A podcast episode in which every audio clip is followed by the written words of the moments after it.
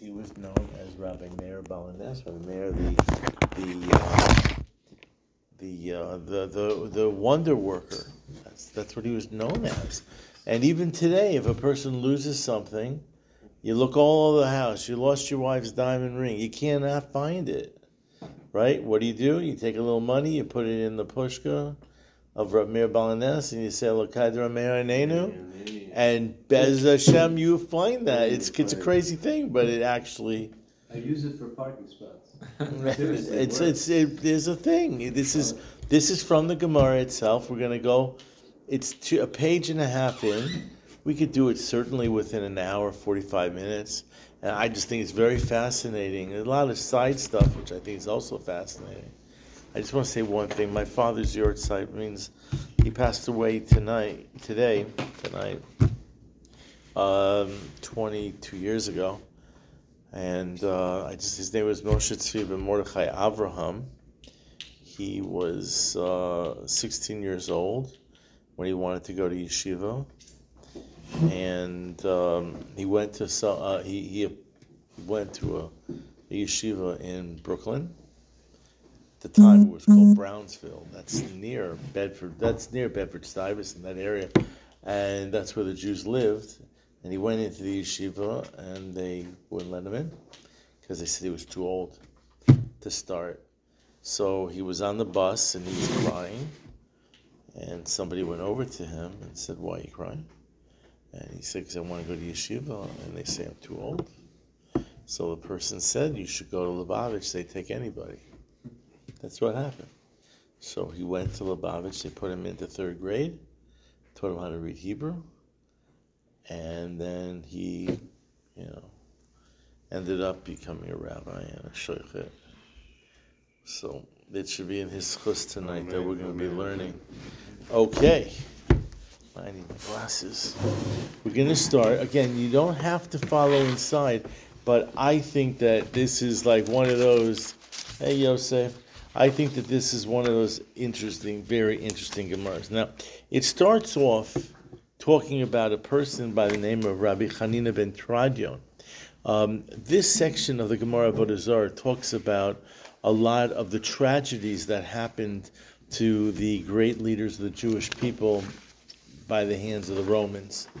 And one of the people is Rabbi Hanina ben Tradion, who happens to be, as you're going to learn, uh, related to Rabbi Meir. That's right. So we're going over the history of Rabbi Hanina ben Tradion, and then we're going to uh, learn about another person, and who's and and then it'll it'll eventually intersect with Rabbi Meir Baal Hanes.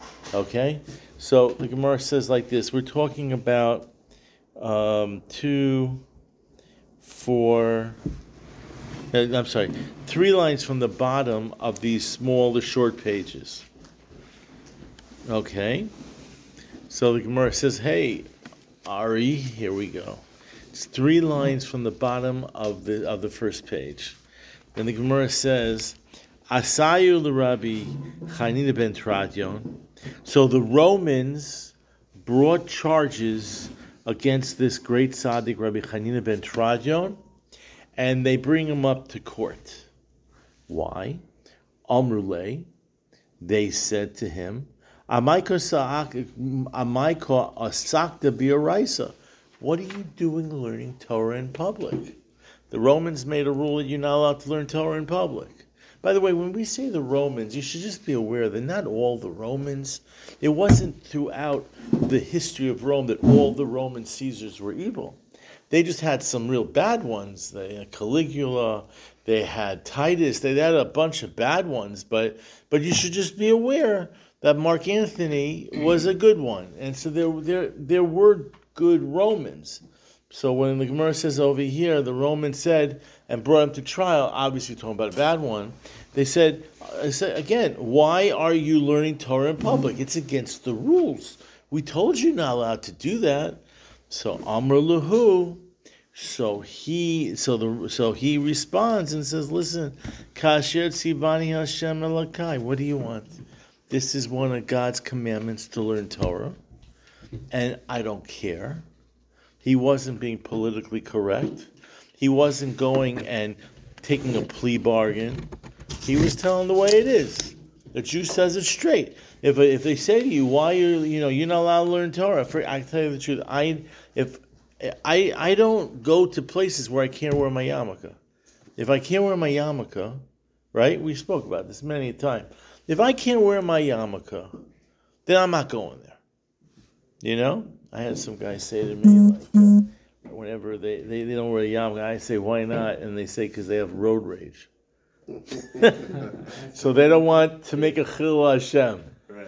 Don't have road rage, you know. Just what are you doing? Someone one time took off their keyboard, gave me the finger. You So I say- just keep my son in the mirror and pulled up the sign and gave me the finger. Like right by Flushing Meadow. My son was the neighbor. Like, what are you doing? You know? So be straight. So they said to them, What are you doing? How, how, how do you how do you learn Torah in public? So there's a pasuk.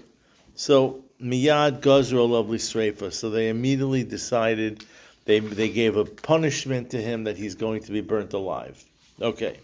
Val ishto hariga, and that his wife would be killed in a different way. Baal Bito and his daughter is so interesting what they did on his daughter because he wanted they wanted to punish her. They shaved Bakuva Shel Zonos that she has to live in a brothel. They, they- that, that's their punishment. They're not going to kill her, but they're going to put her into a brothel. That's a, a, a, prostitution place. That's going to be her punishment. I mean, because obviously that's like uh, that, destroys the whole family, makes em- embarrassment, and makes her life like totally miserable. We're going to talk about it. So, Olavli Sreifa. So the question is, why did God? Now, this is going to sound very strict. We have to remember something before we learn this Gemara for a second. We're not talking about regular people. We're talking about people who are on a super high plane spiritually. And there's such a concept that God judges the people who are very holy in a very strict fashion.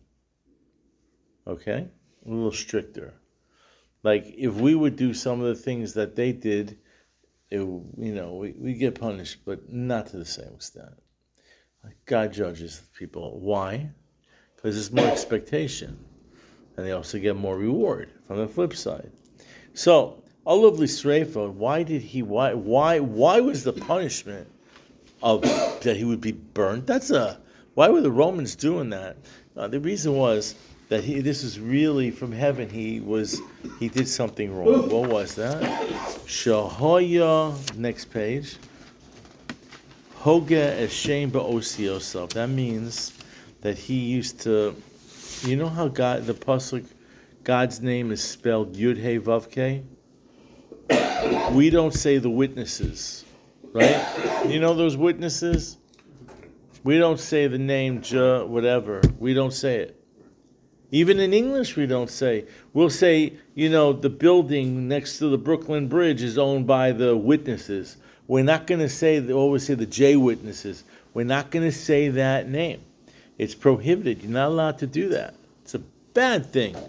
So he apparently used to used to say the name the way it was it's read.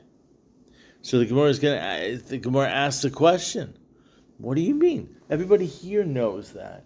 We all know that you're not supposed to say the name the way it's spelled. That's one interpretation. Another interpretation was you probably heard about this that there's one, you know, God's names when we say like Elohim, or we say Havaya, which is Yud Ke Vav or we say Adnai, which you know we use these names. They represent things, but they're not really God's names. They're representation. Like for example, Shakai. You heard the name Shakai. Shakai stands for. It's an acronym that stands for Shamayim Dai, which means that when God created the world, He said it's enough. Like you expansive expansiveness of of the world has to stop putting li- making limits. Okay, so when we when we think about God in the term of Shakai, we think of the God that has limits and puts constraints on things. Okay, it's uh these are adjectives, adjectives or adverbs. I think adjectives, right? I think so. But there's another name that God has. It's the 42 letter word. It's called a tetra, tetragram. The tetra. Anybody know the name of what how they said it in English? It, yeah, the tetra what? I taught That's why you did yeah. So so he this, so this 42 letter if you know how to play with that word, then you can do all sorts of miracles and all sorts of stuff. If you know kabbalistically, but I'm not talking I, I just want to be careful about this because I was watching you shouldn't do this. But I was watching something from the Kabbalah Center today. Don't ask me why, but I was I was just whatever. I wanted to understand like uh, like who gets caught up into that, whatever. And um, we're not talking about that, you know. If I would give you a book and the book would say this is God's forty-two letter word, it would name it would do nothing because I'm not a I'm not a makubal. You know what I mean? We're talking about people on a certain level. If they know how to play with these things, they know how to play with these things. You know, but other people, whatever. So he he was saying he was using those words, or he was saying God's name. So the Gemara says, "Hecha avi hachi." How could he do that? Right? Because it's a hatnan. We learned already in a.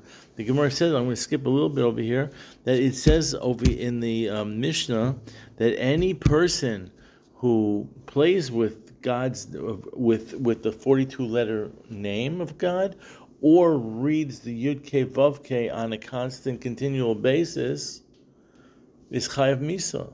You're not supposed to is obligated death. You're not supposed to say Yud K Vav K in Hebrew. You know, do that. So how could he do that? So the Gemara answers the Islamid of it. He was doing this for the purpose of learning. Just like you're allowed to learn witchcraft, you're allowed to learn witchcraft. The rabbis in the Sanhedrin had to know the laws of witchcraft. Because if you don't know witchcraft, then how are you going to decide if the person is acting like a witch? Right? You can, you won't know. You'll, it'll be like a. I, I forgot exactly what happened in the Boston witch and the Salem witch trials, right? But they weren't witches.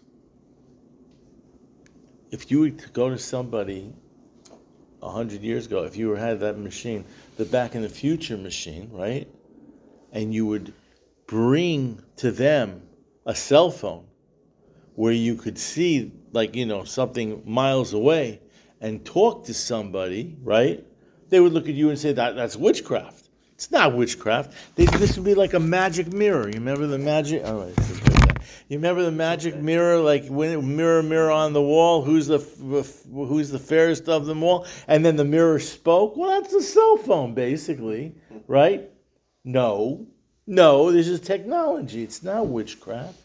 But how do you know? What do you know? What is witchcraft? What's not witchcraft? So the people from the Sanhedrin and other people, they were allowed to learn the, everything about witchcraft and sorcery, and they were an, an idolatry. Because how can you go and and say that a person is uh, is is is obligated for avodah zarah for for idolatry when you don't know what idolatry is? You know, is Islam idolatry? Is it? Well, if you don't know what Sufism is, if you don't know how the intricacies of the difference between Shiites and Sunni and um, and Catholics versus Anglicans, if you don't know the difference, how do you know what? How do you know anything? So, if you wanted to be on the Sanhedrin, you had to learn these things. You had to you had to know it. When it says when it speaks about how Mordechai knew seventy languages, why did Mordechai know seventy languages? What was the reason? Because you have to not be on the Sanhedrin. Because to be on the Sanhedrin, you had to know seventy languages. Why did you have to know seventy languages? So let me what? The Adam come and testify. Witnesses are going to come if you don't know what they're talking about.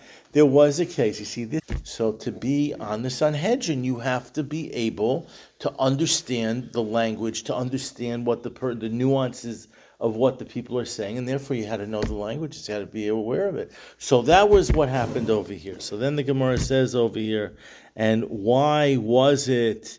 So why was he really punished? Because he should have been more tsunua. He should have been more private about this. He was studying and discussing God's names, but it was in the public arena, and we have to be very careful about it. Then the Gemara says, "Val ishtol hariga." Why did his wife deserve to be killed? Okay, so he did something wrong, but what's with his wife? So the answer is.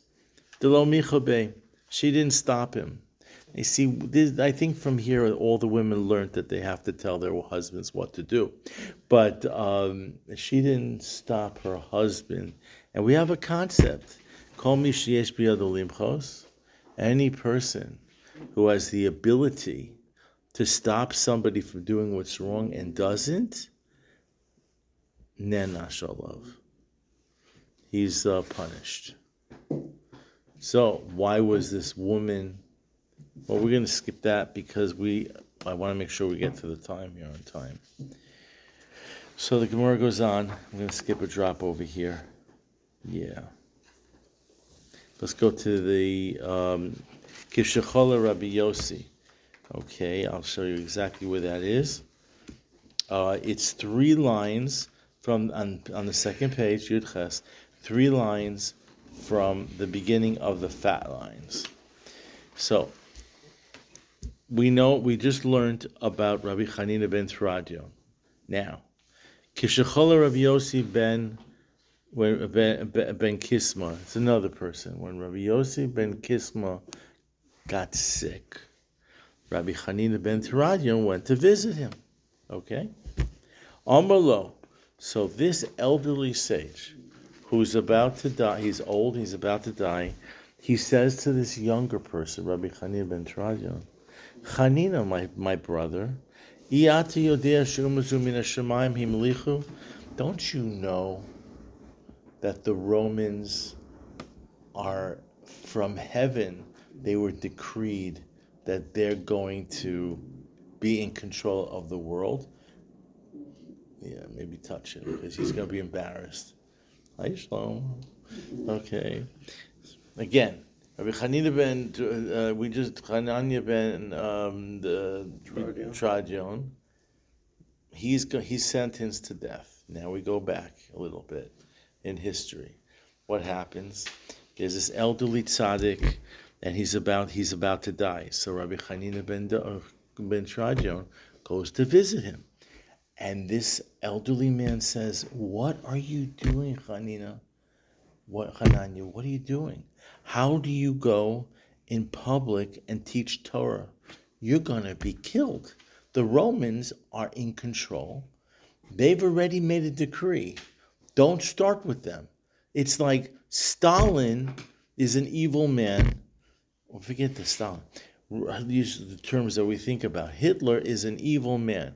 Hitler says anybody who learns Torah is going to be killed. The Gestapo says that we will kill you on the spot.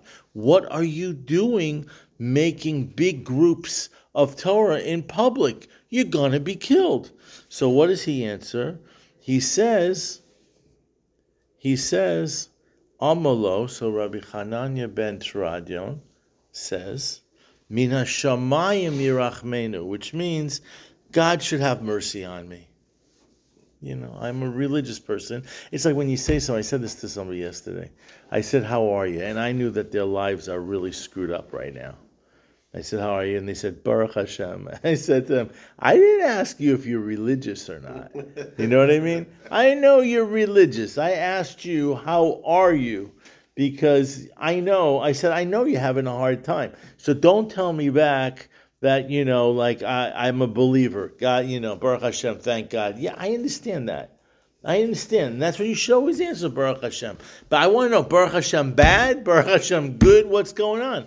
So this this great tzaddik, this older man who's about to die, Yosef ben Kisma, who is the sage, the elderly sage, says to the younger Hananya ben Hananya ben Teradion, "What are you doing, making public assemblies of Torah? The Romans are going to catch you and they're going to kill you." And he says, "Hashem is going, Hashem Yazor, God's going to help out." And he says this elderly sa- elderly sage says, listen to these words. I'm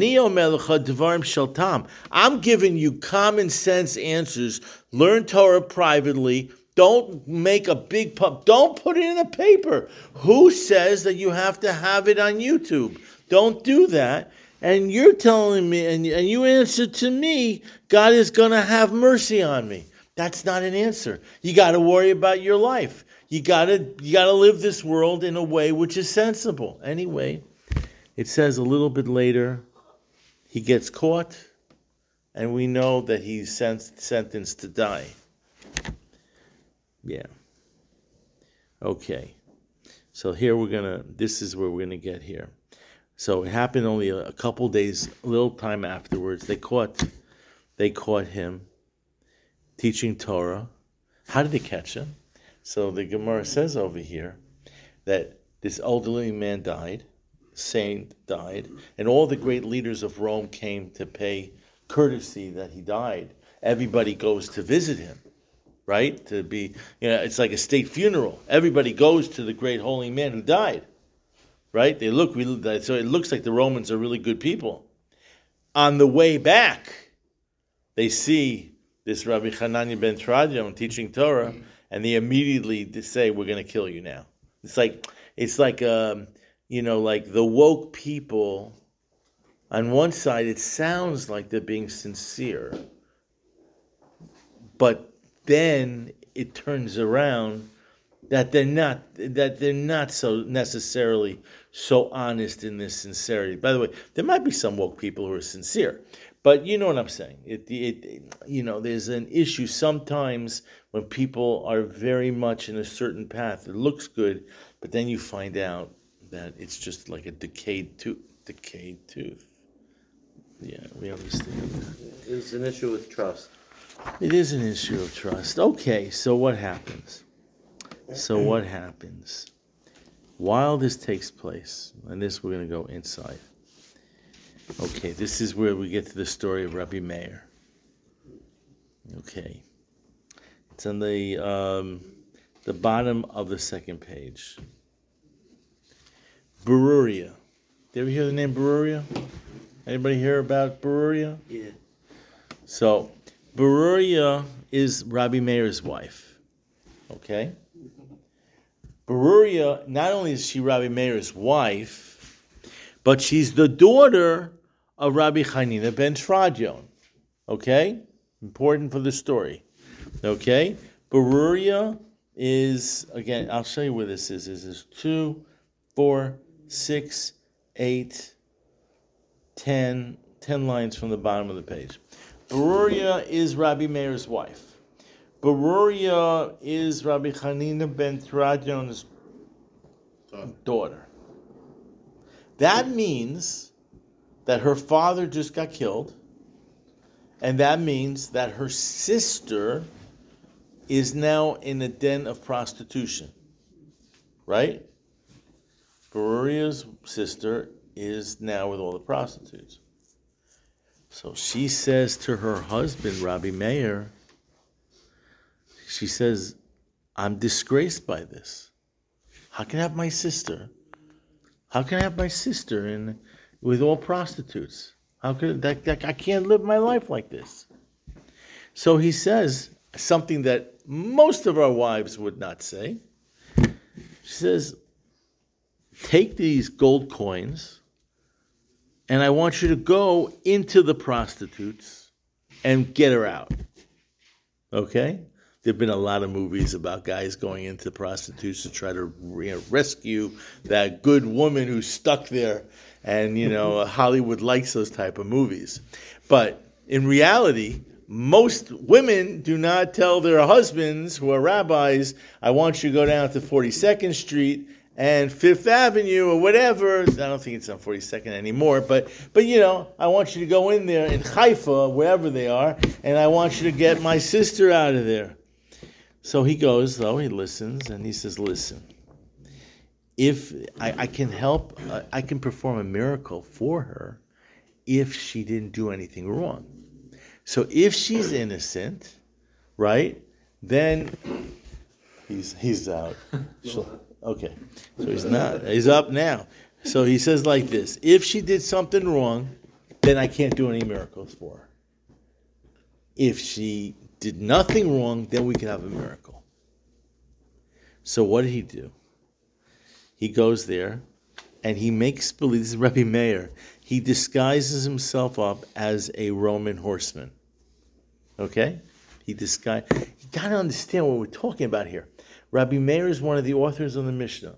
Rabbi Meir is so big, we can't. We would, if we saw the man, we'd pass out just from, from looking at him and seeing his holiness. He goes in to the brothel, dressed up like a Roman horseman, and he goes to this woman, the sister-in-law, and he says, "You know, I would like you."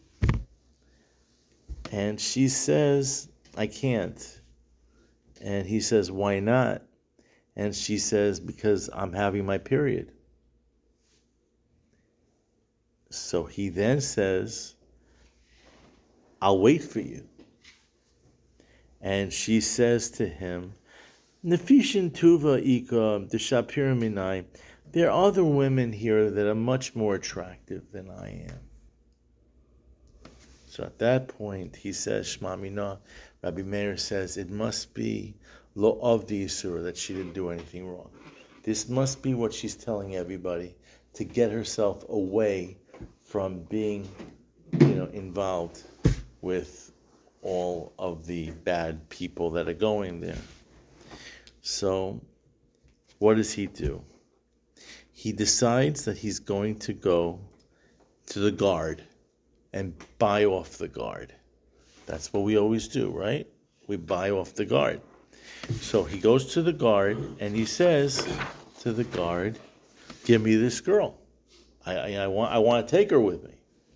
So Amalei, so the guard says, I'm afraid of the government. You can't just give away women from the prostitution. Why not? Why not? Why can't? Why do they care? taxes, it gets down to money. It's like in Denmark, prostitution was legal. If it's legal, then you pay taxes on it. So I'm gonna, the government's gonna say you took one of the women, and then we can't go and eh, that's why do we have legalized pot? What's the real reason? Money. Money. That's the real reason. It's all it's all down to that. So Rab Meir says, listen, take this sack of, of coins I'm giving you. And Palga Palach give half to the Roman authorities. Listen to this. And half of them you keep yourself. Okay? Fine. Amalei, so then the guard says, the guard then says to Rabbi Meir, the Chishama my Avi, what do I do when I run out of the coins? You got this so far? He's in the he's in the den of prostitution. He's got his sister-in-law. He's ready to take her take her home. He's b- about to buy off the Roman guard with all the coins. But the Roman guard says, "What's going to be when I run out of coins? I can't. Then they're gonna then they're gonna string me up." Where did you uh, come up with all that money? Uh, the wife gave it to him, Beruria. So okay, that's a good question, by the way. That is a very good question. One second, let's just say good quickly, quickly. If I see it anywhere, I don't know. She, you know what? I'll tell you where they got it from. There's a halacha. I'm happy you brought that up. Are you allowed to sell a sefer Torah? To another shul? No, I want to sell a sefer Torah because I want to make stock investments. I want to buy a how. I heard that houses in Albania are a good investment. But who, who are you selling it to? I don't know. Uh, anyway, what is it? So the answer is no. You can only anything holy. There's a concept called Malim Bekodesh, which means you can go up in holiness, the Ein Moridim, but you can't go down. So I can go and take a siddur and sell a siddur for the purpose of buying a chumash, because a chumash is holier than a siddur. I can go and take a regular house and sell it for the purpose of buying a yeshiva or a mikvah. But I and I can take a yeshiva building and I could sell it for the purpose of buying an Aron Kodesh, the Ark, and then give the money to Ari uh, for building such a beautiful Aron Kodesh. And I can go up like that, but I can't go down. I can't go and sell an Aron Kodesh. What if someone let's say let's say like one rich guy wants a Torah and this guy's like I got two. He's that's it. He can't sell it. He can he he could sell it and take that money and buy another Sefer Torah. It's got to be either that Sefer Torah or a better a- a or a higher quality. I don't think I don't even think it would be the exact same quality, but uh, but for an extra, you will you like, let's He think thinks like I got practically. You go. There's a very famous halacha that you buy a you have a house, and you decide you're going to rent out the house, right? So if you rent it out to non-Jews, then you're allowed to take off the mezuzahs. Not only are you allowed to, but you're supposed to take off the mezuzahs from the doors because we're worried. Not every non-Jew, but we are worried that there will be some non-Jews that'll go into the house, will see the mezuzahs and say, "We don't need this," and pull it off the wall and throw in the garbage. Okay, it could happen, right? So therefore, therefore, you're not allowed to leave a mezuzah on the doors of the apartment that you're renting out if it's to non-Jews. Okay, but now let's say it's a Jewish person. I rent. I I make believe this is a house here, not a not a shul. Okay, I own this house, and it's a five bedroom apartment, and I was living here, but now I'm moving to a bigger house or to a different neighborhood. Right?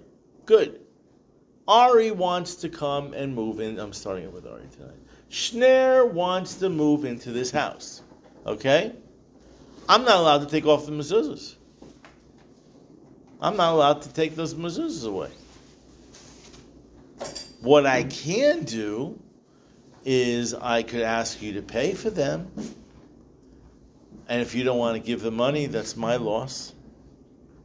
What I can do is put inferior quality mezuzahs up, as long as they're kosher. But I can't take them off. All right? So you can't go down. By the way, I don't even know about the inferior quality. You gotta ask a shaila if it ever comes up.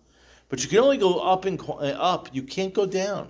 It's called Malin Bekodesh going up and not going down. So I'm allowed to go and take the Aron Kodesh and sell it for the purpose of the acquisition of of a Sefer Torah. That I'm allowed to do. But I'm not allowed to sell a Sefer Torah for anything. I can't sell a Sefer Torah for the purpose of uh, of what's it called of uh, of of a shul. Listen, there's, there's no shul in the city.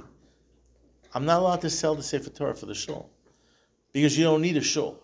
That's going down. You don't need a shul. It's a nice thing. Building is a nice thing. It's not necessary. You can daven in somebody's house. You can daven in the street. You can daven in the porch. You can daven every day by a different location. You could, and maybe not the best, but you could. So you're not allowed to say take a Sefer Torah. There's only two things that you can sell a Sefer Torah for. One, and they're both really the same. One, and this is the big one, and that's what the answer is, and that's why that was such a good question. It's called Pidyon Shvuyim. Pidyon Shvuyim means redeeming people who are captives. If there's somebody that was captured by a pirate or is in jail in Syria, right? So then you are allowed to sell the Sefer Torah to pay to get that guy or that woman out of jail in, in Iraq. You could do that. Now in America, it's not so simple because the jails in America, by and large, although I do not want to go to jail and I don't want anybody here ever to go to jail, but the concept of jail in America is not the same as the concept of jail in the 1400s. You know, it's just not the same. But the it's the idea, pidyon shavuyim, which means redeeming a captive. That you can sell a Sefer Torah for anything. You could sell. That's the top deal. The other is pikuach nefesh, saving a life. But that's really it's the same category. You know, we're just we're making the assumption basically that by by you being in jail in in the gulag, you're not coming out. I mean, you know what the gulag gulag? Anybody know what the gulag was? The gulag was the Russian jail during the time of Stalin. You know, you were you were sent there. You weren't coming out. You know, not. I mean, some people did, but very few. So I suspect that's where the money came from. So what happens over here? The guy says, "I'm ready to take my. I'm ready, you know, to, to to give you this woman." But what happened when the money runs out? So he says, "This is this is the line, guys. This is the line. Amalei." So he says, let me read it to you inside. It's even better. This is the last four words on page Yudches, which is page number two. He says, Ema, you should say, Elokad de Meir Aneni. The God of Meir should answer me. So, if you were the guard, what would you say? Like, very nice. Those are nice words. I appreciate those words. The guard says, Amalei, the guard says, Miyema hachadika, like, uh, like, who says it's going to work?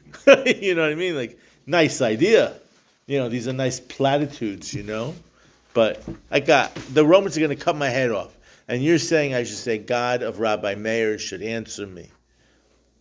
So Amalei. So listen. So Mayor says, he says, I'm going to show you. The Gemara says over here, top lines. I'm going to show you right now. You want to play show and tell? You want to play show and tell?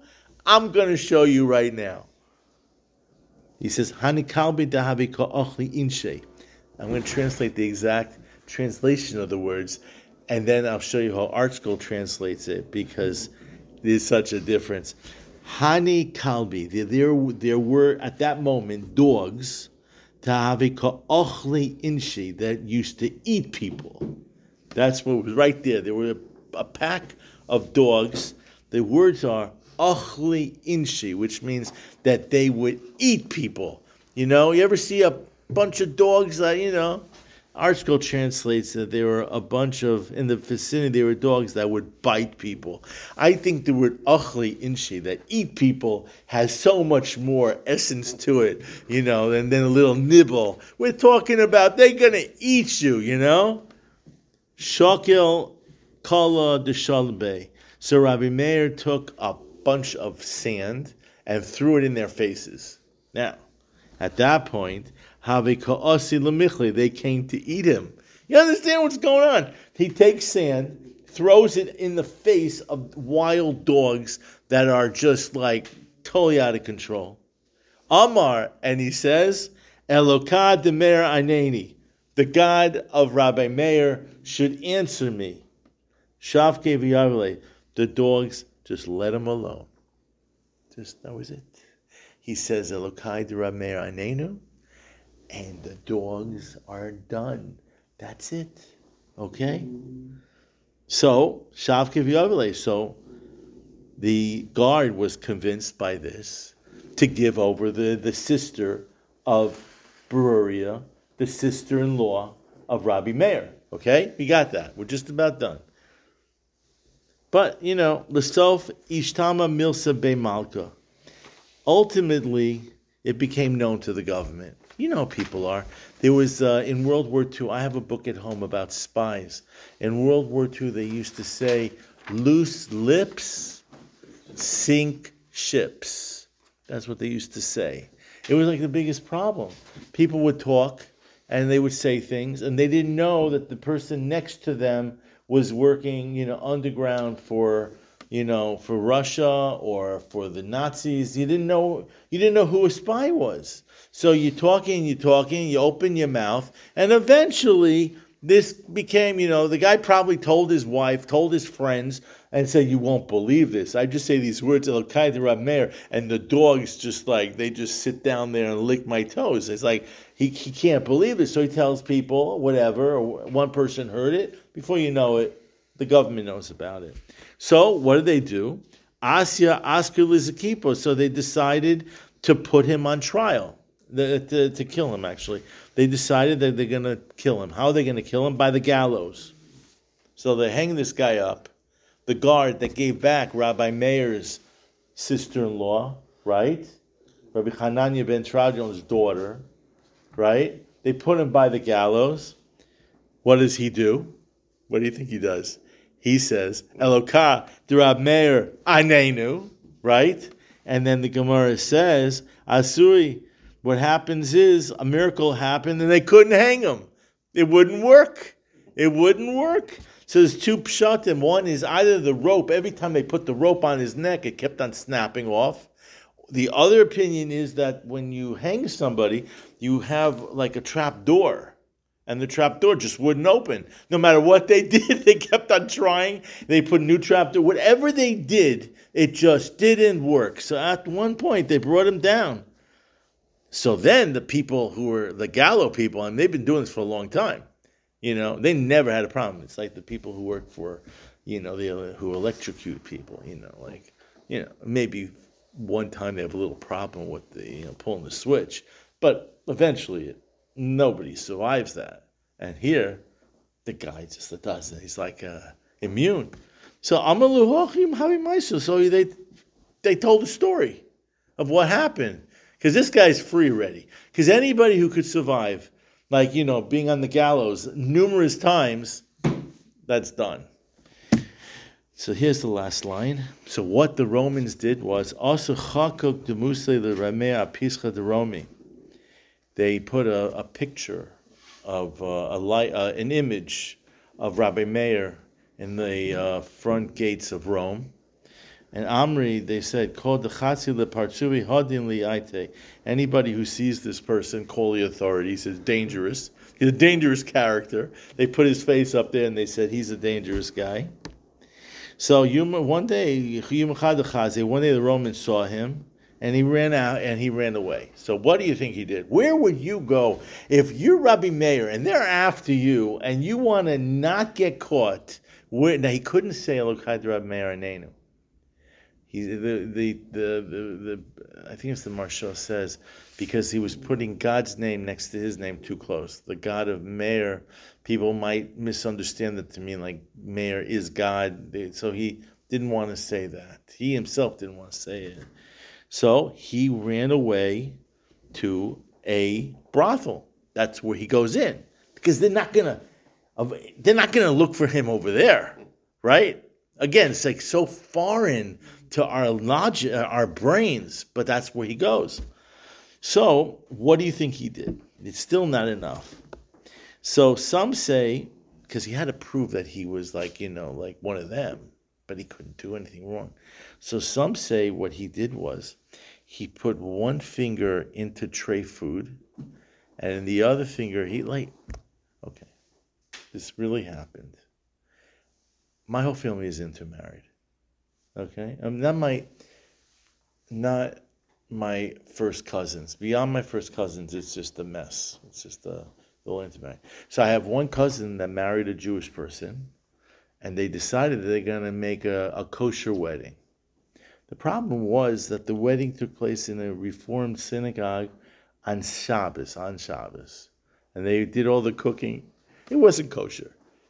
But they thought, they, they told us that they got a kosher caterer and that they're really doing it. You know what I mean? They're going to town for us. So what do you do? You know, I can't eat the food.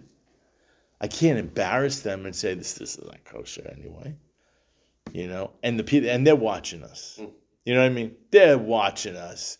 So I go there with my mother and my brother and my sister, and first we did was we you know you move the food around and everything, but that doesn't work because after a while you can move all day, but the people are watching you.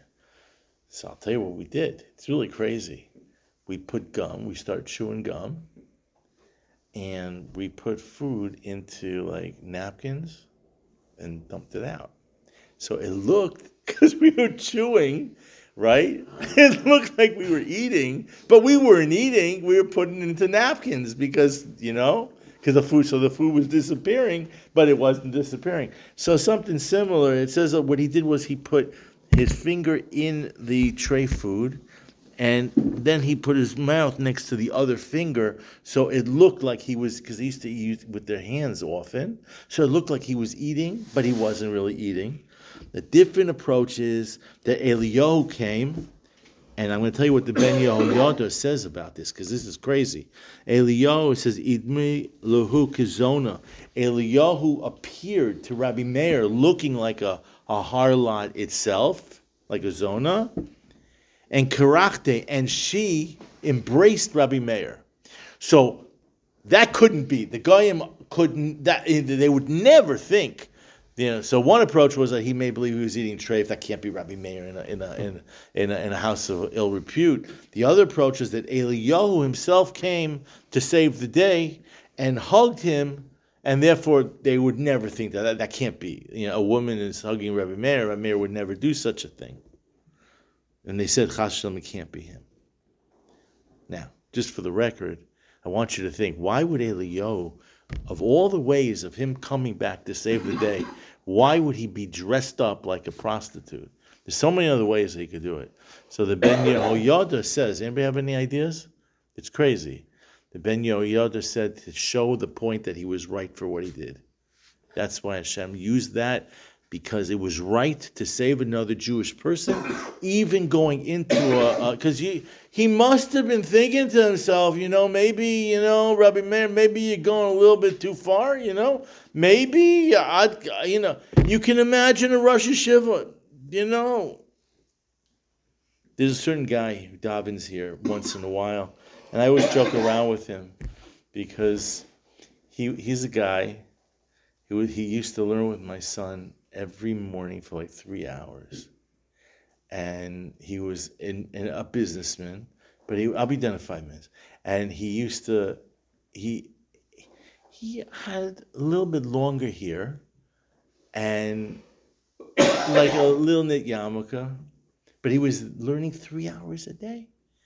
One day he's learning with uh, this uh, with my son, and a rabbi came over to him and said to him, would you like to become a real Ben? If you do, maybe you should get a haircut. That's what the guy said. And I always joke around with him. I say, "Do you want to be a Ben Torah?" Because it's such chutzpah, it's such chutzpah. But the point was, that's not that that's not how Ben looks. The bottom line is the guy's learning every day for three hours as a businessman. It's crap what the rabbi was saying. But the point was, you can imagine, and this guy felt bad. He felt, my friend felt bad that this rabbi said to him, you know, maybe you should get a haircut and look like a Ben Torah, you know, maybe. You don't think that Rabbi Meir was feeling bad? You don't think that this person who is says Elokai Meir and the dogs stop chasing him he says Elokai Rab Meir and the gallows don't work, you think that that guy doesn't feel bad running into a den of prostitution? Of course he does. So that was why Eliyahu Navi came dressed up to let him know what you did was 100% right. So the end of the story was that he ran away. Rabbi Meir ran away. When he got out of the prostitution house, he ran away. And according to the Yerushalmi, he went to Asia, and he died in Asia, and he had a tzava, which means a commandment, uh, a will, a last will, you know, last test, you know, that they should take his uh, casket. This is Yerushalmi says this. I can show it to you inside if you'd like to see. Um, I don't really learn Yerushalmi, but I saw this, so when I saw this, I looked it up because it was too interesting. The, the Yerushalmi says that um, he died in Asia, and he asked that the casket should be put on the Mediterranean, by the coast of the Mediterranean, and then the casket just went to Israel, and then they picked it up when it came to Israel, and that's how he got buried in Tiberia. It was that was Rabbi Meir Baal Hanes. It's that crazy. That's that's where the whole story. This is a Gemara. This all the way is to Israel like a boat. yeah. Uh, what? One second. I'm going to show it to you inside because you don't. It sounds weird. I will. One second. One second. One second.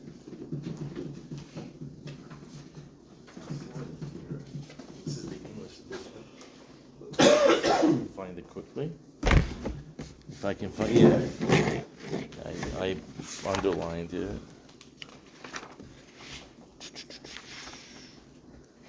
If I can find it quickly, I'll read it to you.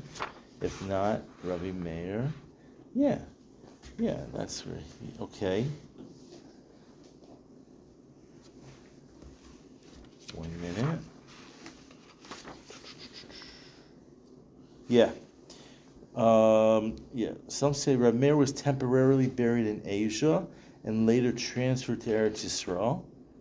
According to others, Reb Meir directed the, ca- the residents of Asia to place his casket into the sea. The casket floated to Israel on its own. This indeed, uh, this is indeed what took place, and the residents of Eretz Yisrael then buried Reb Meir in Tiberia. And the person who writes that as being that is the authoritative approach was Reb Chaim Kanievsky on the Yerushalmi. You never thought that Rabbi Chaim Kanievsky was writing about caskets flying, you know, floating over the Mediterranean. At least I never thought that he was like into that. I I thought this is a great one. So next time you hear or you have the, the, uh, the this is Reb Meir Baal Hanes. It's in Avodah Zarah Yud Zayin. This is like this is not just a medrash. This is this is Gemara. Gemara is like is is like really real.